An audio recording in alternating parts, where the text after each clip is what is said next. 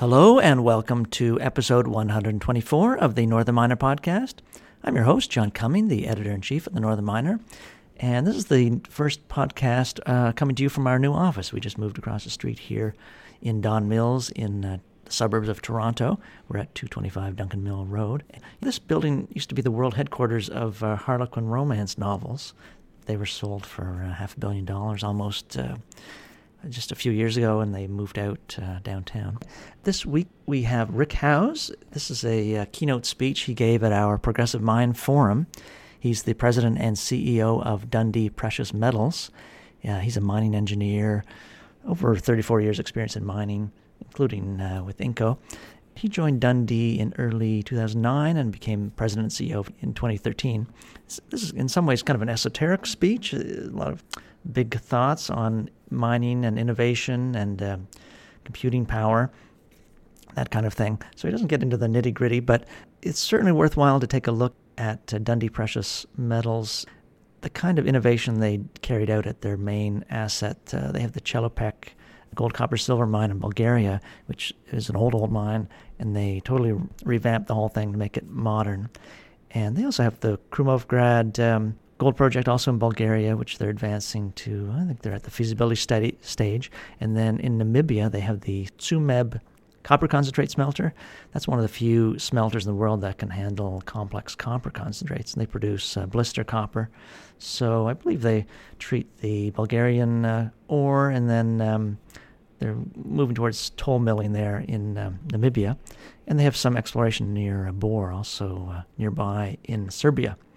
So we have that, and that was recorded at our Progressive Mine Forum held at the MaRS Discovery District uh, in mid October. This podcast is sponsored by the Yukon Mining Alliance. You can check out their website at yukonminingalliance.ca, and there they gather together um, all the latest news and profiles of the 17 member companies of the Yukon Mining Alliance. Their sort of exploration and development stage uh, projects in um, the Yukon, of course, and they have a nice Twitter feed at at Invest Yukon where they gather uh, all the Yukon exploration news of their members. Now uh, we're going to continue with our um, this is promoted content. This is a sponsor spotlight, and these are little profiles of the main sponsors of our Progressive Mine Forum. We had our diamond sponsor was Sandvik, which we've uh, played already, and then uh, our gold sponsors were Goldcorp, Hardline, and PwC. We had the Goldcorp sponsor spotlight a couple of episodes ago. And then our silver uh, sponsor was Cementation. There were other sponsors, of course, too. The Progressive Mine Forum was free to attend for over 250 people. So, you know, we had the facilities for the day at MaRS and then uh, plus a lunch and uh, refreshments. So, all that was made possible by our sponsors. So, thanks to them. This week we have a sponsor spotlight with Hardline Solutions. And this is with president, owner, and founder Walter Siggelkow, a, a familiar face in the uh, mining scene. And this is with uh, Alisha Hiyate. She's the editor in chief of the Canadian Mining Journal. So this is on the sidelines of our Progressive Mine Forum last month. So we'll play the sponsor spotlight, take a little musical break, and then come back with the keynote speech by Rick Howes.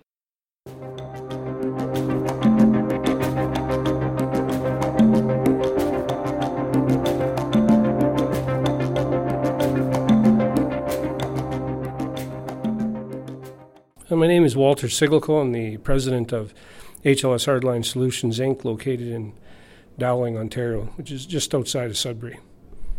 Can you tell us a little bit about your company and, and what you do? Well, the company builds uh, industrial automation systems, specifically mostly for the mining industry. You know, these are teleremote systems, remote control systems, and we do the manufacturing, installations, and all that work. There's about right now we employ over uh, worldwide about 130 people now. Uh, we have offices here in Sudbury, of course, is our head office. We have offices in Salt Lake City, Utah, uh, Lima, Peru, and Santiago, Chile. The majority of our business is actually done with the mining industry. Uh, historically, it was mostly in underground, although now there's a lot more projects in the open pit mines also.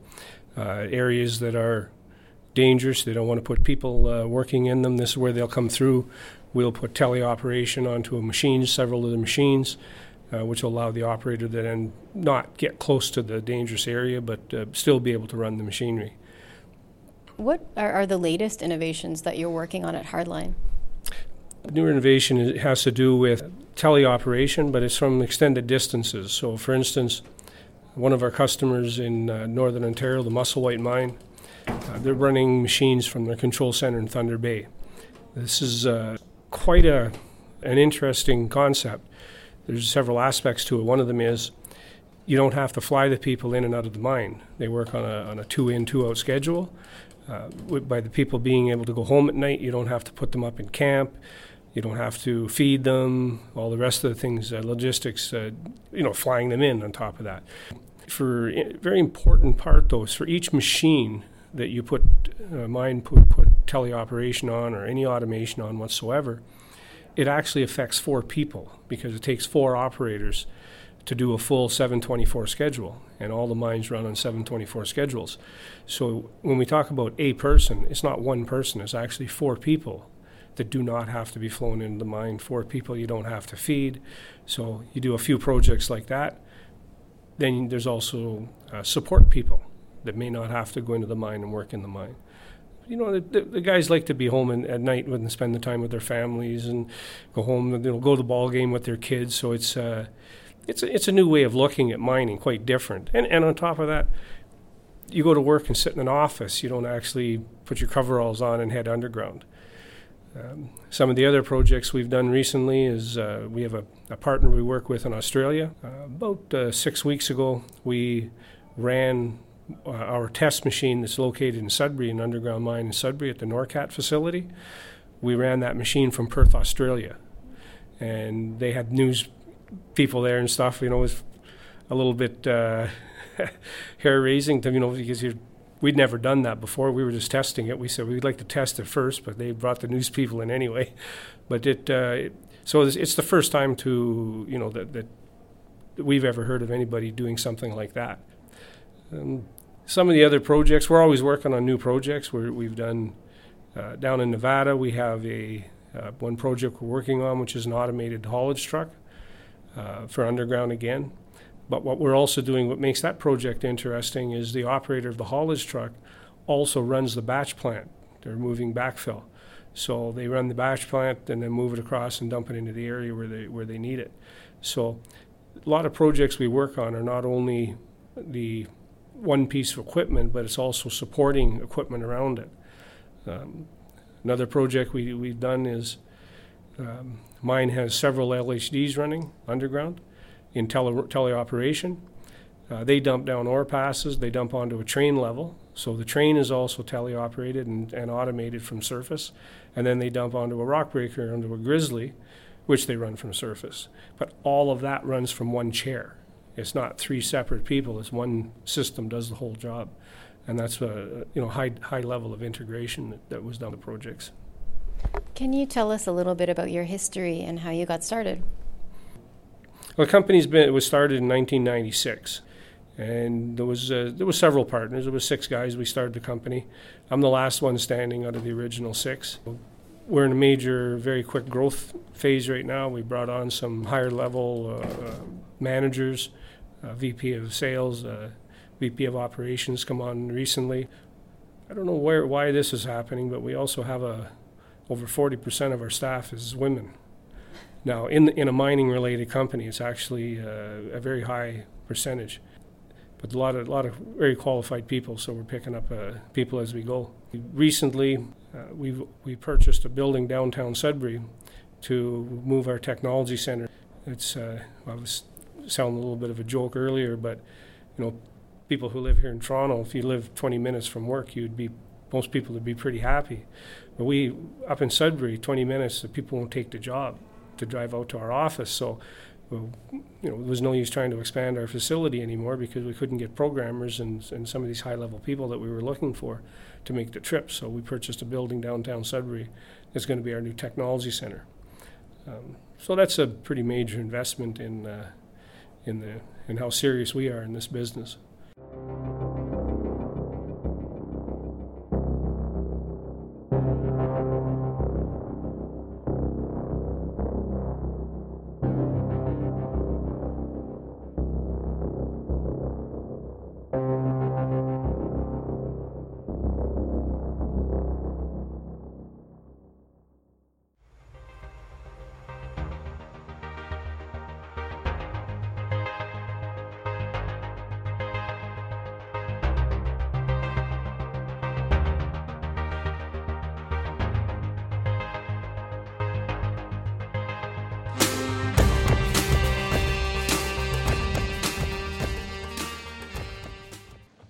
I'd like to move on to our next guest here today.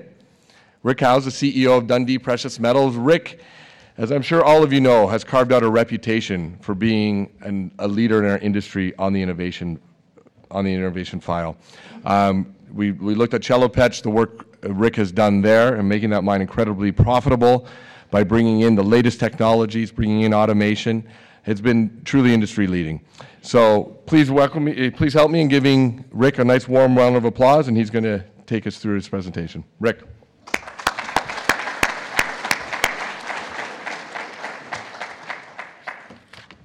I'm really embarrassed to be called a titan, so I'll uh, start with uh, feel more like a. Uh, I always like to say knuckle dragging miner, as opposed to a titan of the mining industry. Uh, dragged myself around the Canadian mining industry for about 30 years, uh, and on probably the last nine years spent more internationally, and more as a guy who grew up on the grassroots end of it, uh, obviously at the front line of mining itself and working on the operational level and then projects and so on. But so it's a it's a long. I know hey, I say it now. It's 38 years in the industry, and it's that's a long time. But so I, I feel like I'm still young, and I need to keep doing this. But uh, my wife and my kids tell me like it's time for you to get out of the industry. I got young kids who are in the mining industry. And they're kind of telling me, Dad, like you're an old timer, get out of the industry, let the young guys take over. So somehow I think my job is now to, to have a baton that I can hand off and say, okay, now take over and, and take this industry where it needs to go. The, t- the title is interesting in the sense that uh, I do, I, it's what I believe, and maybe not everybody believes that, but I do believe we're in a pretty exciting time and we could radically change the way that we do things. And it's probably more ambition that will drive that and, and, and than anything else. Uh, is there an ambition in the industry? Because I think the opportunities are tremendous. So we kind of taken the, the approach that we should be at least pushing the envelope as a company on that ambition. Uh, and how successful we, we are or will be is you know yet to be seen. Just to put some scale to it, we're a small company. So, so you talked about Agnico's a 1.6 billion ounces. We produce, we're headed towards 300,000 ounces. So I consider myself to be lucky to be in the same room with Sean as a, as a sense that my ambition would become an Agnico Eagle someday, but we're obviously not that big. So the four things uh, I would just touch on. One is what is digital transformation, and then talk about dri- drivers to digital transformation, and what does fully integrated digital enterprise really look like potentially. And again, that's my view. It's a, uh, not necessarily a world view of that subject. And what are the key issues that mining companies face in transforming their businesses? So, uh, just a, a, survey said that you know 88% of companies are out there with this topic, digital transformation, and only about 25% of them actually understand what it really is. So uh, we, are one of those uh, 88% uh, who really probably are just uh, trying to understand what it really is. What it, what's it really mean to the business? So we're no different. And I think if I were to say what's the focus, though, I, I would look at it as really it's about transforming the way we create and manage value. I think if that stays the focus, I think then you've got something. I think if it stays on a technology focus, I think you're, you're not likely to get there. So just quick about us. The only thing to say is we're small. I said already, 300,000. We work in stranger places around the world. Bulgaria is not well known, but that's where our flagship asset is. We're building our second mine there in, uh, in Bulgaria now. It's an open pit. And uh, we have a smelter in Namibia and uh, some interests in different parts. Serbia, we have a a development stage project there as well. And I think the only thing I'd say different about us is strategy wise, we, we intend to create value through innovation, and it's an intentional strategy. And it's very declarative in our case. It's, it sits in our vision statement and so on. So. So I think everybody, you know, we talk about the mining industry. It'd be very simple. I would boil it down to, you know, we're just not generating the kind of returns we need. So it's challenging industry, as, as Sean shared, uh, and probably getting more challenging. Low returns are the biggest concern I think the industry has because if, if we don't generate decent returns, it becomes an irrelevant industry relative to others in terms of investment interests. So that's, that's not a good thing. And then I think execution track record is probably another key concern I would say we can change, both on builds and operate. And then I think those two being the, the big ones I might touch on, but basically there is a bit of a burning platform, I think, for change. So, what's the opportunity and what's driving the found, fundamental opportunity? It's just the, everybody knows it, just as a change in the speed of, of everything that's happening, processing, everything's, you know, cost of data processing in the last 10 years has increased by a factor of 60 and bandwidth's improved by a factor of 40 and you know, cost of data is gone, uh, is gone down by a factor of a thousand. So these are just numbers that just say that at an accelerating pace of technological innovation, particularly on the computer side, that's driving all these new things. That's the underlying driver. And then, so all that means is, is the things we heard this morning. There's faster and faster new things coming on the market that allows us to consider in our business. So, what is digital transformation? I would say it's really, you could argue it's a technology trend, but I would say it's more about a core business enterprise level opportunity in terms of most businesses now have to take that whole digital aspect and figure out what it means to their business from an enterprise basis. You can see it in banks, you can see it in uh, healthcare, you see it in other industries, probably more prevalent in mining. But all industries, in some way, are trying to figure out how all of this really affects their business model and the way that they do their business. And that's kind of what I think it really is. It's just there's so much opportunity, we have to figure out how to use that opportunity differently. So, data is now the new resource, right? It used to be ore was the resource, now it's data. And opportunity for increasing productivity and, and lowering costs, accelerating innovation, new disruptive business models, all those things become possible. Creating new challenges for data. The new challenges that go with that, obviously, are things like data access, security, ownership of data, privacy.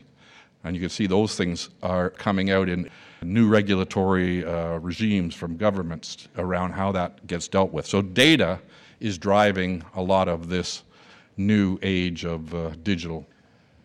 So, hyper awareness, you know, if you looked at it from a point of view of how is it affecting you as a person, individual, I think it's really it, it's obvious what's happening. Everyone's walking around with a cell phone and uh, collecting all their information, and, and they're basically hyper aware of what's going on globally. They're hyper aware of what's going on in the news, hyper aware of what's going on in their homes, hyper aware of what's going on in the markets.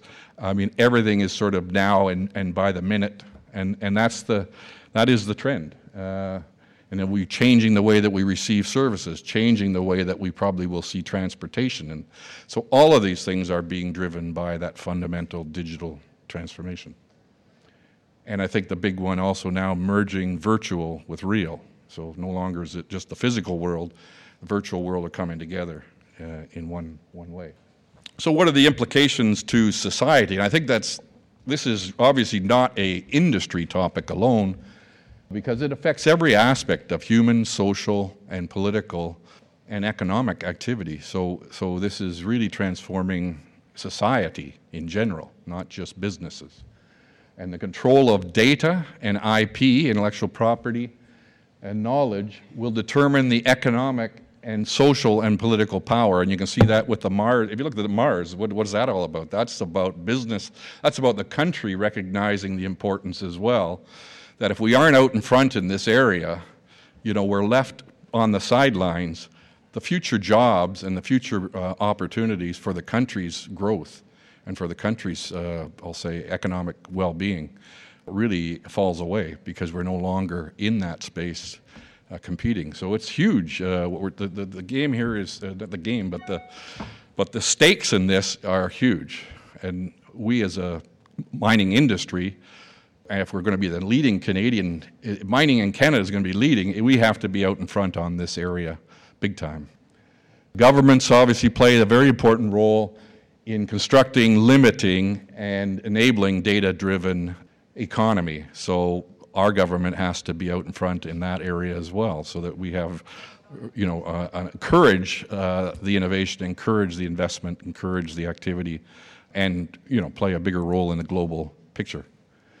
And government support of innovation will do either create differential rates of economic growth and new economy jobs, or they won't because governments don't take that lead role. So, what are the differences in a data driven economy versus you know, what it's been, what I call a non data driven economy? The one thing to recognize is that big data, which is basically meaningless to people, really is, is a gold mine for computers. So, where we wouldn't care about big data as humans, but computers can eat through big data. So, the key is, is recognizing that that's, that's the case knowledge is no longer accessible by all. Now it's those who can uh, take advantage of the sources of data and develop the algorithms that come out of that knowledge and then market and sell that. We'll gain the commercial opportunities that are created. So now we're making money off of data, not off physical commodities and products. Significant upfront capital to exploit big data, but it's a very low cost to scale it. So those who figure out the keys to that are the ones that are going to be the winners because they can scale that globally very quickly. It doesn't cost much to scale once you have the once you have the basic uh, skills. You see that with these all these, I'll say, technology companies like Google and Facebook and Uber. The first ones to capture and exploit it are the ones that have the advantage, and they are the ones that tend to become the superstar companies. And, and again, that's obvious. You can see that happening all over the place and new forms of trade and exchange are happening. So all of a sudden, as I say, it's not so much physical commodities anymore. It's now this intellectual property knowledge around data and how you're using data. And then the obviously the new challenges around systemic risk to, due to uh, vulnerabilities in information infrastructure and cybersecurity concerns that are, are now driving things. So these big companies, they're the ones that uh, have become the biggest companies in the world. And what are they all about? They're underpinned by capacity to collect, organize, control, and commercialize data. That's what they're doing. And all of those have that similar theme. And now they're the largest companies. The, the big companies of the past are no longer the big companies. Data and IP are becoming you know, an essential part of business strategy for all businesses.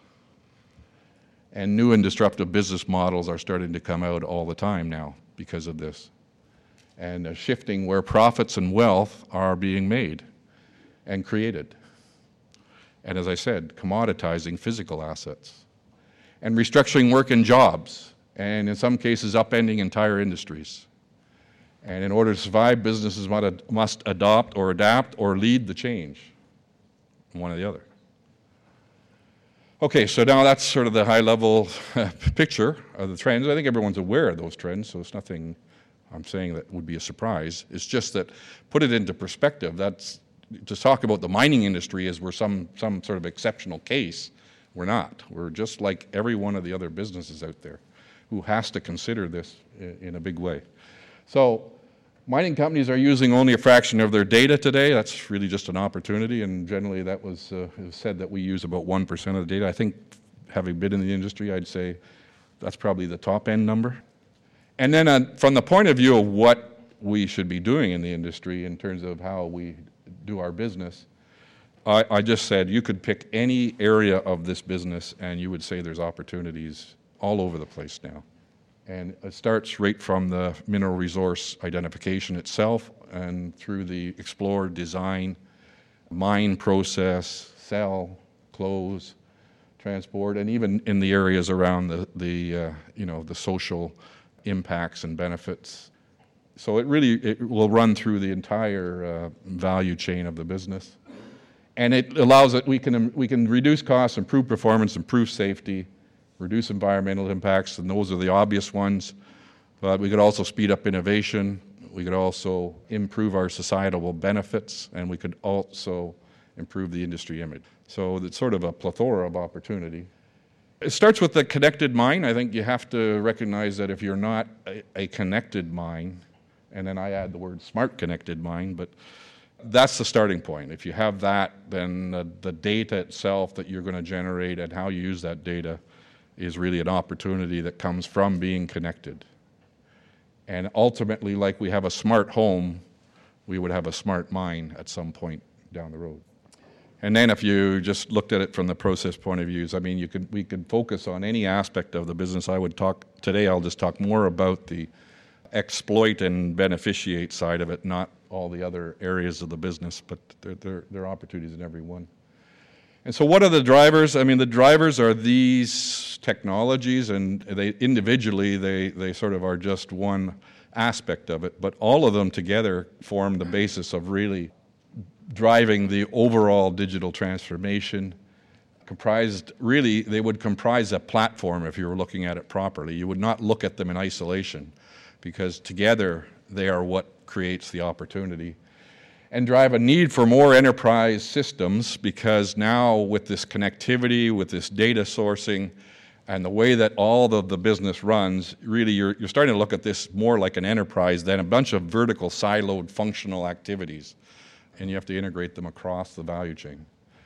And requires newer, new, will require us to develop new standards, and interoperability will be a key buzzword uh, around how all of this gets taken advantage of.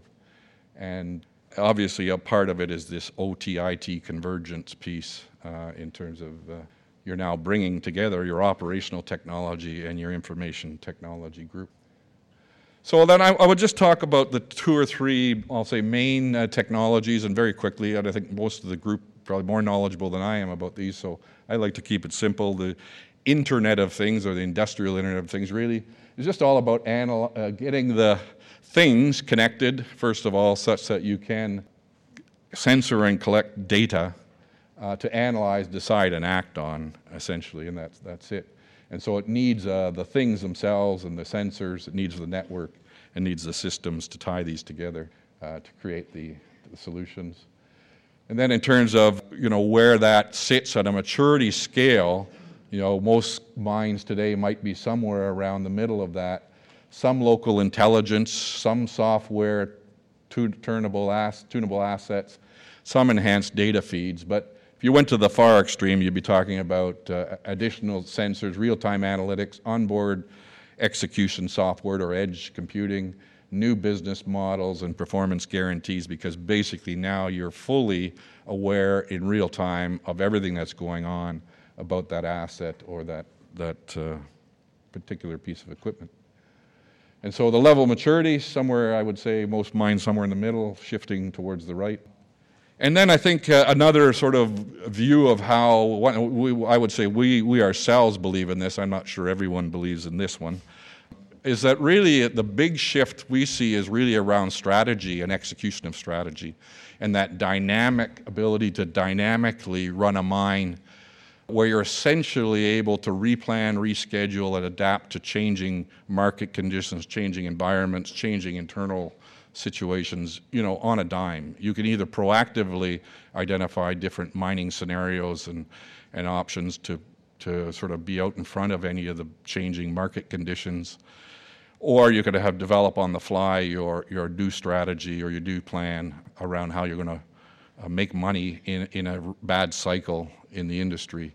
So that, if you looked at where we are today, you know, most miners would tell you that if the CEO came to his operations general manager said, well, metal prices fell a half overnight, like the crisis in 2008, tell me how you're going to make money at that mine tomorrow morning. I'd like to have the new plan out on the table so we're executing it tomorrow. He'd tell you, well, call me in six months because that's how long it's going to take me to replan the mine and reschedule it and resequence it and reassign the resources and all that other stuff. So, so but actually today the tools are out there. We're, we're testing a lot of these tools that will allow us to do that dynamically. We can actually do replanning in sort of very rapid uh, periods of time, minutes instead of uh, months, uh, and rescheduling and uh, resequencing. And then if we close the loop between the plan and the execution, so in other words, if we're able to say, here, here's what we were supposed to deliver today. We track a feedback loop that says this is what we did deliver, and some things didn't quite get delivered, we need to readjust the schedules, and then we need to re- reallocate the resources. That's a dynamic process. If you talked about it in manufacturing, they'd laugh at the mining industry because they'd say, well, that's just, we've been doing that for 15 years. what are you guys talking about? and we say, no, well, we don't do that uh, because we aren't able to do that. But, but we should be able to do that and we're working hard on that concept uh, to drive that. And I won't say it's easy, but, but I would say it's doable uh, based on the, what we see out there today. And then I think if you just talked about, uh, so what do we do with data? You know, I think ultimately it's, it's sort of moving in this direction around prescriptive analytics. Mostly today we would be doing um, analytics, but, but on a hindsight basis, not really looking forward at predicting anything. And so now we can. We, could, we can actually predict what will happen, when it will happen, why it will happen, how do we benefit from the prediction itself, and how will these decisions impact everything else. So that is called prescriptive analytics. And it's possible to do prescriptive analytics today. So that's a whole different animal where you'd argue nobody, I, I, don't see too many minds doing prescriptive analytics. They're just starting, I think. But uh, the tools are there, and the data has to be good, and that's the big problem right now. The quality of data the mining industry collects and generates and, and, and sort of assembles isn't good enough yet to, to do this work. So we got to fix that problem, which we're working on now. Then if you said, okay, what's that look like? You know, well, you basically create a whole new opportunity around value. You're shifting up this whole analytics piece to a level of value creation that's that's quite huge. Like you're going to get a lot of value by being able to do that work. And it's machine learning technology, I'll call it, that's driving a lot of this that will allow us to do this, and AI. But it'll uncover all the value we leave on the table in a much more granular understanding of the value, and then we can we can take those insights and use that to execute the the, the value capture. And then the digital twin uh, is a sort of another piece of this, but essentially it's really about assets and and the ability now to have a f- digital representation and a physical obviously a physical asset exists but a digital and a physical asset that essentially allow you to model and simulate the digital model, test, get real feedback from the physical model measurements, and fine tune and, and optimize that asset performance. That concept, you know, which is just, I think, again, just beginning, is going to have a huge impact as well. We're going to optimize pennies out of every, every piece of asset we have to get improvements. And that's the representation, but essentially it requires the data, the analytics, and the models and the industrial learning systems combined and essentially allows you to put that all together. And it links the manufacturer, the designer and manufacturer, with the user of the equipment in a, in a closed loop system, which will continually improve the design as well as continue to improve the outputs and the performance of that asset on the site. So then, uh, this all where's this all? So that that was sort of a, a bunch of pieces, I'll say, of the technology that are coming together. Uh, the Germans were the ones that coined the fourth industrial revolution, and really, I think it was a self-serving thing. They they wanted to be the guys out in front. It was mainly the German manufacturing industry. Bosch was probably the leading uh, manufacturer who coined the phrase the fourth industrial revolution. And all it really is is take all that assemblage of technologies, and particularly around robotics and smart autonomous robotics and this sort of intelligent system where you're using AI and machine learning, and you'll now be running your business or your plant in a much more integrated way with decisions that are optimizing your uh, value or optimizing the performance value that you're creating from that business. Now that's, that's it in a nutshell. It's, it's a simple concept, or not even, maybe not even a simple concept, but it's a concept is as delivering that concept into reality, I, I, don't know that there's anybody who really has done that yet. I think the closest to it are the guys in Germany, and I think Bosch may be the, the leading organization in that area. So in mining, I would say, well, we're probably a long ways from that concept fully implemented. And so it, it does talk about horizontal integration in the business and vertical integration and starting of this sort of underneath it at all is the internet of things and the services that go along with that, and creating these smart and intelligent minds or smart and connected intelligent minds as the starting point, and then moving up to where you're making strategic and business decisions using data all the, all the way to the top of the house, which is fully integrated. So your decision about one aspect of the business reflects the total business and the impacts of that decision on everything, not just that aspect of the business. Because we're looking at the business today mo- mostly vertically. We look at exploration vertically, we look at uh, mining and processing vertically, we look at all those things vertically.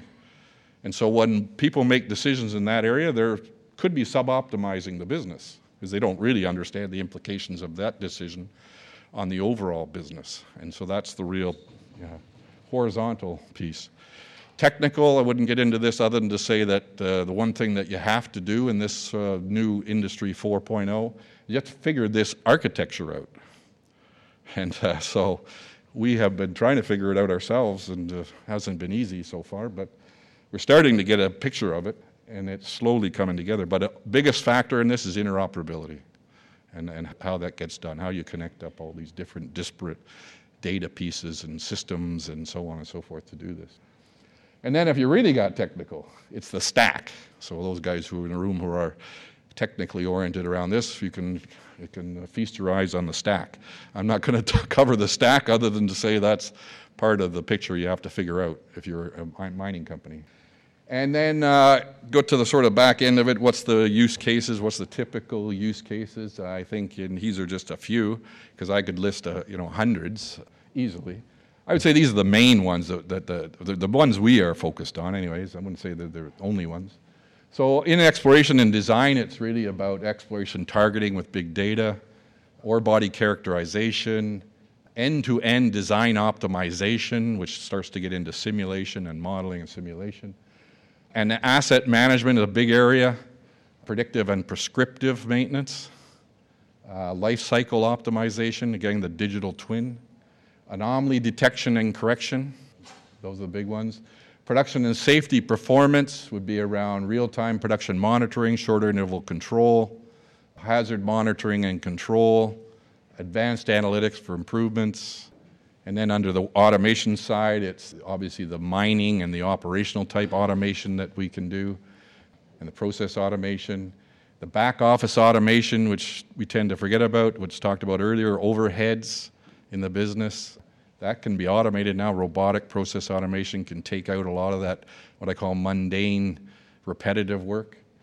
Robots and drones can carry out tasks now. We're testing drones that do surveying in the stopes and take actually autonomous drones will fly in, get the information, come back out, load it into our planning systems, update our plans and update our actuals. Uh, all that's happening in, in almost real time. Remote monitoring, AI enhanced decision making, I've talked about, supply chain automation. Uh, and then under strategy, which so this is kind of where the board, uh, the boardroom, and the corporate offices probably are, have their big opportunity. It's around strategy optimization, dynamic planning and execution of the, of the strategy and the plan, tactical and operational optimization itself, and supply chain optimization. Now, optimization has been around a long time, but where it's not horizontally integrated such that you can tie together optimization from, you know, from mine to process plant to selling to uh, essentially down the, the entire chain, value chain of the business. To do that in one exercise, we are now testing different optimization capability that allows you to do that as a fully integrated process, uh, right from one end to the other. And it's only because of the computing power that is out there today. For these are very complex things. If you don't, you don't realize how complex that is, but you can do it only because of the computing power today. Now you can chain together computers and they can do what used to take uh, months and sometimes years to calculate can be done in hours now. So that's, that's the big change. So, what's it mean for work, the future of work? Well, I think it means a lot if you're going to really make this change. It's going to mean a lot for our business. Uh, automated equipment, remote operating centers, robotic process automation for back office automation, machine learning and AI will start to enhance decision making. I think essentially we'll still need the same skill sets and technical expertise, but they'll be doing different work. You, you won't be doing as much, I'll call it mundane work. You'll be doing the thinking work or the decision making work with the help of these tools.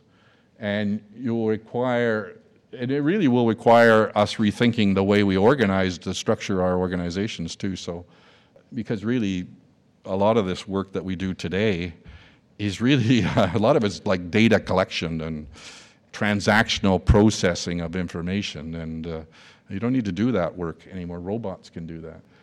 New skills like data scientists, software engineers, and automation specialists, along with your experienced people in mining and processing, and, and you still need those people. You're going to need maintenance people in the field until a robot can go out and do the maintenance. Uh, you can automate the mining equipment pretty much, but or that'll be the case in, in the future. But you will still need people to support that uh, activity. Uh, though what people are talking about, the robots pulling wrenches, so could be the day happening too. And then how do you re- how, what do you do with your workforce? Reskilling of displaced workers because there's going to be a lot of that, and new talent development models to attract and retain a new workforce. So it's a lot of, as you said, it's just a technology exercise. This is a, a redesigning and a re- rethinking of the way your organization, your business runs. And the building blocks and levers to success, I, I would say you know, it's, it's ambition level that's going to drive this. Some companies are going to say, I want to do something about digital and what we can do with it, and others are going to say, you know, we'll watch others and we'll see what happens, and we'll do a little bit, uh, maybe we'll do this, that. So people will pick and choose, but I think some companies will go aggressive, some companies will go slow. My sense is, though, if you go too slow, you could become obsolete in the business. So I think this kind of approach, having a clear approach, uh, a strategy, you know, pipeline and portfolio of projects, and a clear process of how you're going to carry them out, an organization, ownership from the top down, governance, collaboration, funding, talent, management, innovation tools, all these things are considerations. If you're really going down the journey, you, you really have to think through all those things. This is fun. So here's the paradigm shift. I like this one because it really sort of says, if you're really going to be a different company tomorrow that's sort of based on this digital concept, what are the things that you have to sort of shift in the way you think? Because we, we're running into this now. Companies really do firm centric thinking and behavior. Really, you've got to shift to an ecosystem thinking and behavior. You got to look at, you're not going to do this on your own, number one. You're going to need part, strategic partners, and you're going to need to figure out you know, you won't have the skill set to do this, so you, you need to work with others. Profit oriented versus purpose oriented, really looking now at societal benefits as opposed to just pure you know, shareholder value itself. You have to look broadly. Vertical focus, as I said, would have to shift more to understanding a horizontal focus, in, fully integrated, end to end. Fragmented and siloed systems, which is again what we are today, into platform centric organizations. So you have to build a platform essentially that allows you to do this. And uh, that's that whole architecture thing that I was talking about and how you do that. Traditional supply chains uh, would move more towards co created value propositions. If you listen to the presentations, it's, if you look at Sandvik and others, they're basically offering you solutions. And I, and I think the other one was interesting was the, the airship one th- those become co-created value propositions where risk is shared, where value creation is shared. Those are different models for the ones than the ones we use today. Closed innovation and slow adoption has to shift to open, continual innovation and accelerated adoption and learning. So if you're really going to make this transition, you've got to kind of open yourself up to that. And then partnership focus has to shift to collaborative networks because again, the skill sets that are required are, are quite many different ones that you don't have in your organization. I just summarize it, and I, I, the wisdom of those two guys uh, far greater than mine. But I think they were very insightful when they when they said those two statements. And then I think for me, I think the new differentiator for mining companies will likely be their ability to leverage data and successfully adopt these technological changes. If you can successfully do it, you'll be a different company.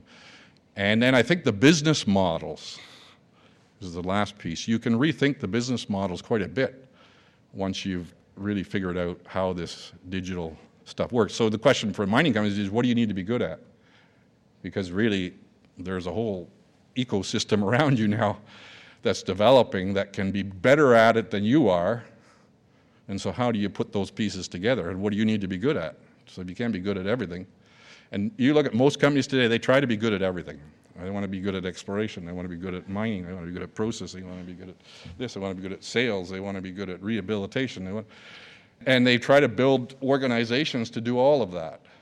And then skill sets and the, and the ability to hold those skill sets to do all of that. I mean, in a case of Agnico, which built that company up, you get big enough and you can do it. And then you, as long as you can retain that talent, you can keep going. If you're, if you're a smaller company, that's probably out of the realm of possibility. That's the, the, the barrier for entry for mining companies has been you've got to have all those skill sets to do it. now, now I would say that could be changing. You don't necessarily, but you have to decide what it is. What is a mining company, really, in the end? What's a mining company going to be in the future? And I don't think it's going to look like the mining companies of today. So I'll leave you with that. That's sort of a quick overview of my thoughts on it. Thank you.